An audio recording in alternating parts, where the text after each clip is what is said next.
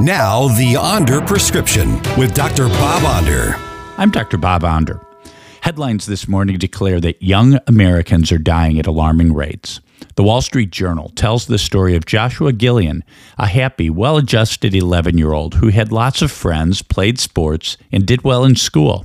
He never suffered from mental health problems until COVID, or should we say, government response to COVID.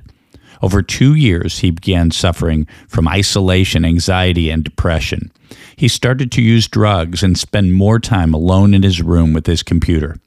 One morning, his mother found him dead in his room, another victim of counterfeit fentanyl.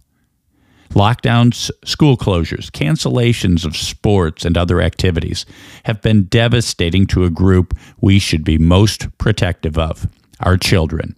We need to use common sense and reject the harmful prescriptions of the big government so called health experts. I'm Dr. Bob, and that's my prescription. Find more Dr. Bob Onder at bobondermo.com.